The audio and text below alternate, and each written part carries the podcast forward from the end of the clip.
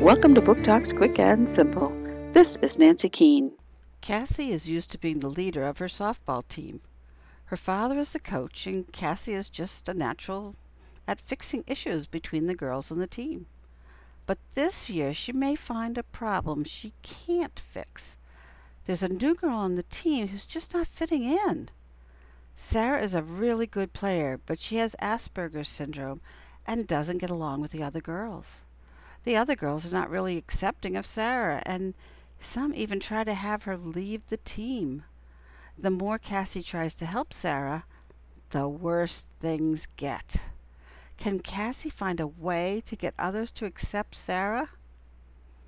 Team Players by Mike Lupica, Simon & Schuster, 2018.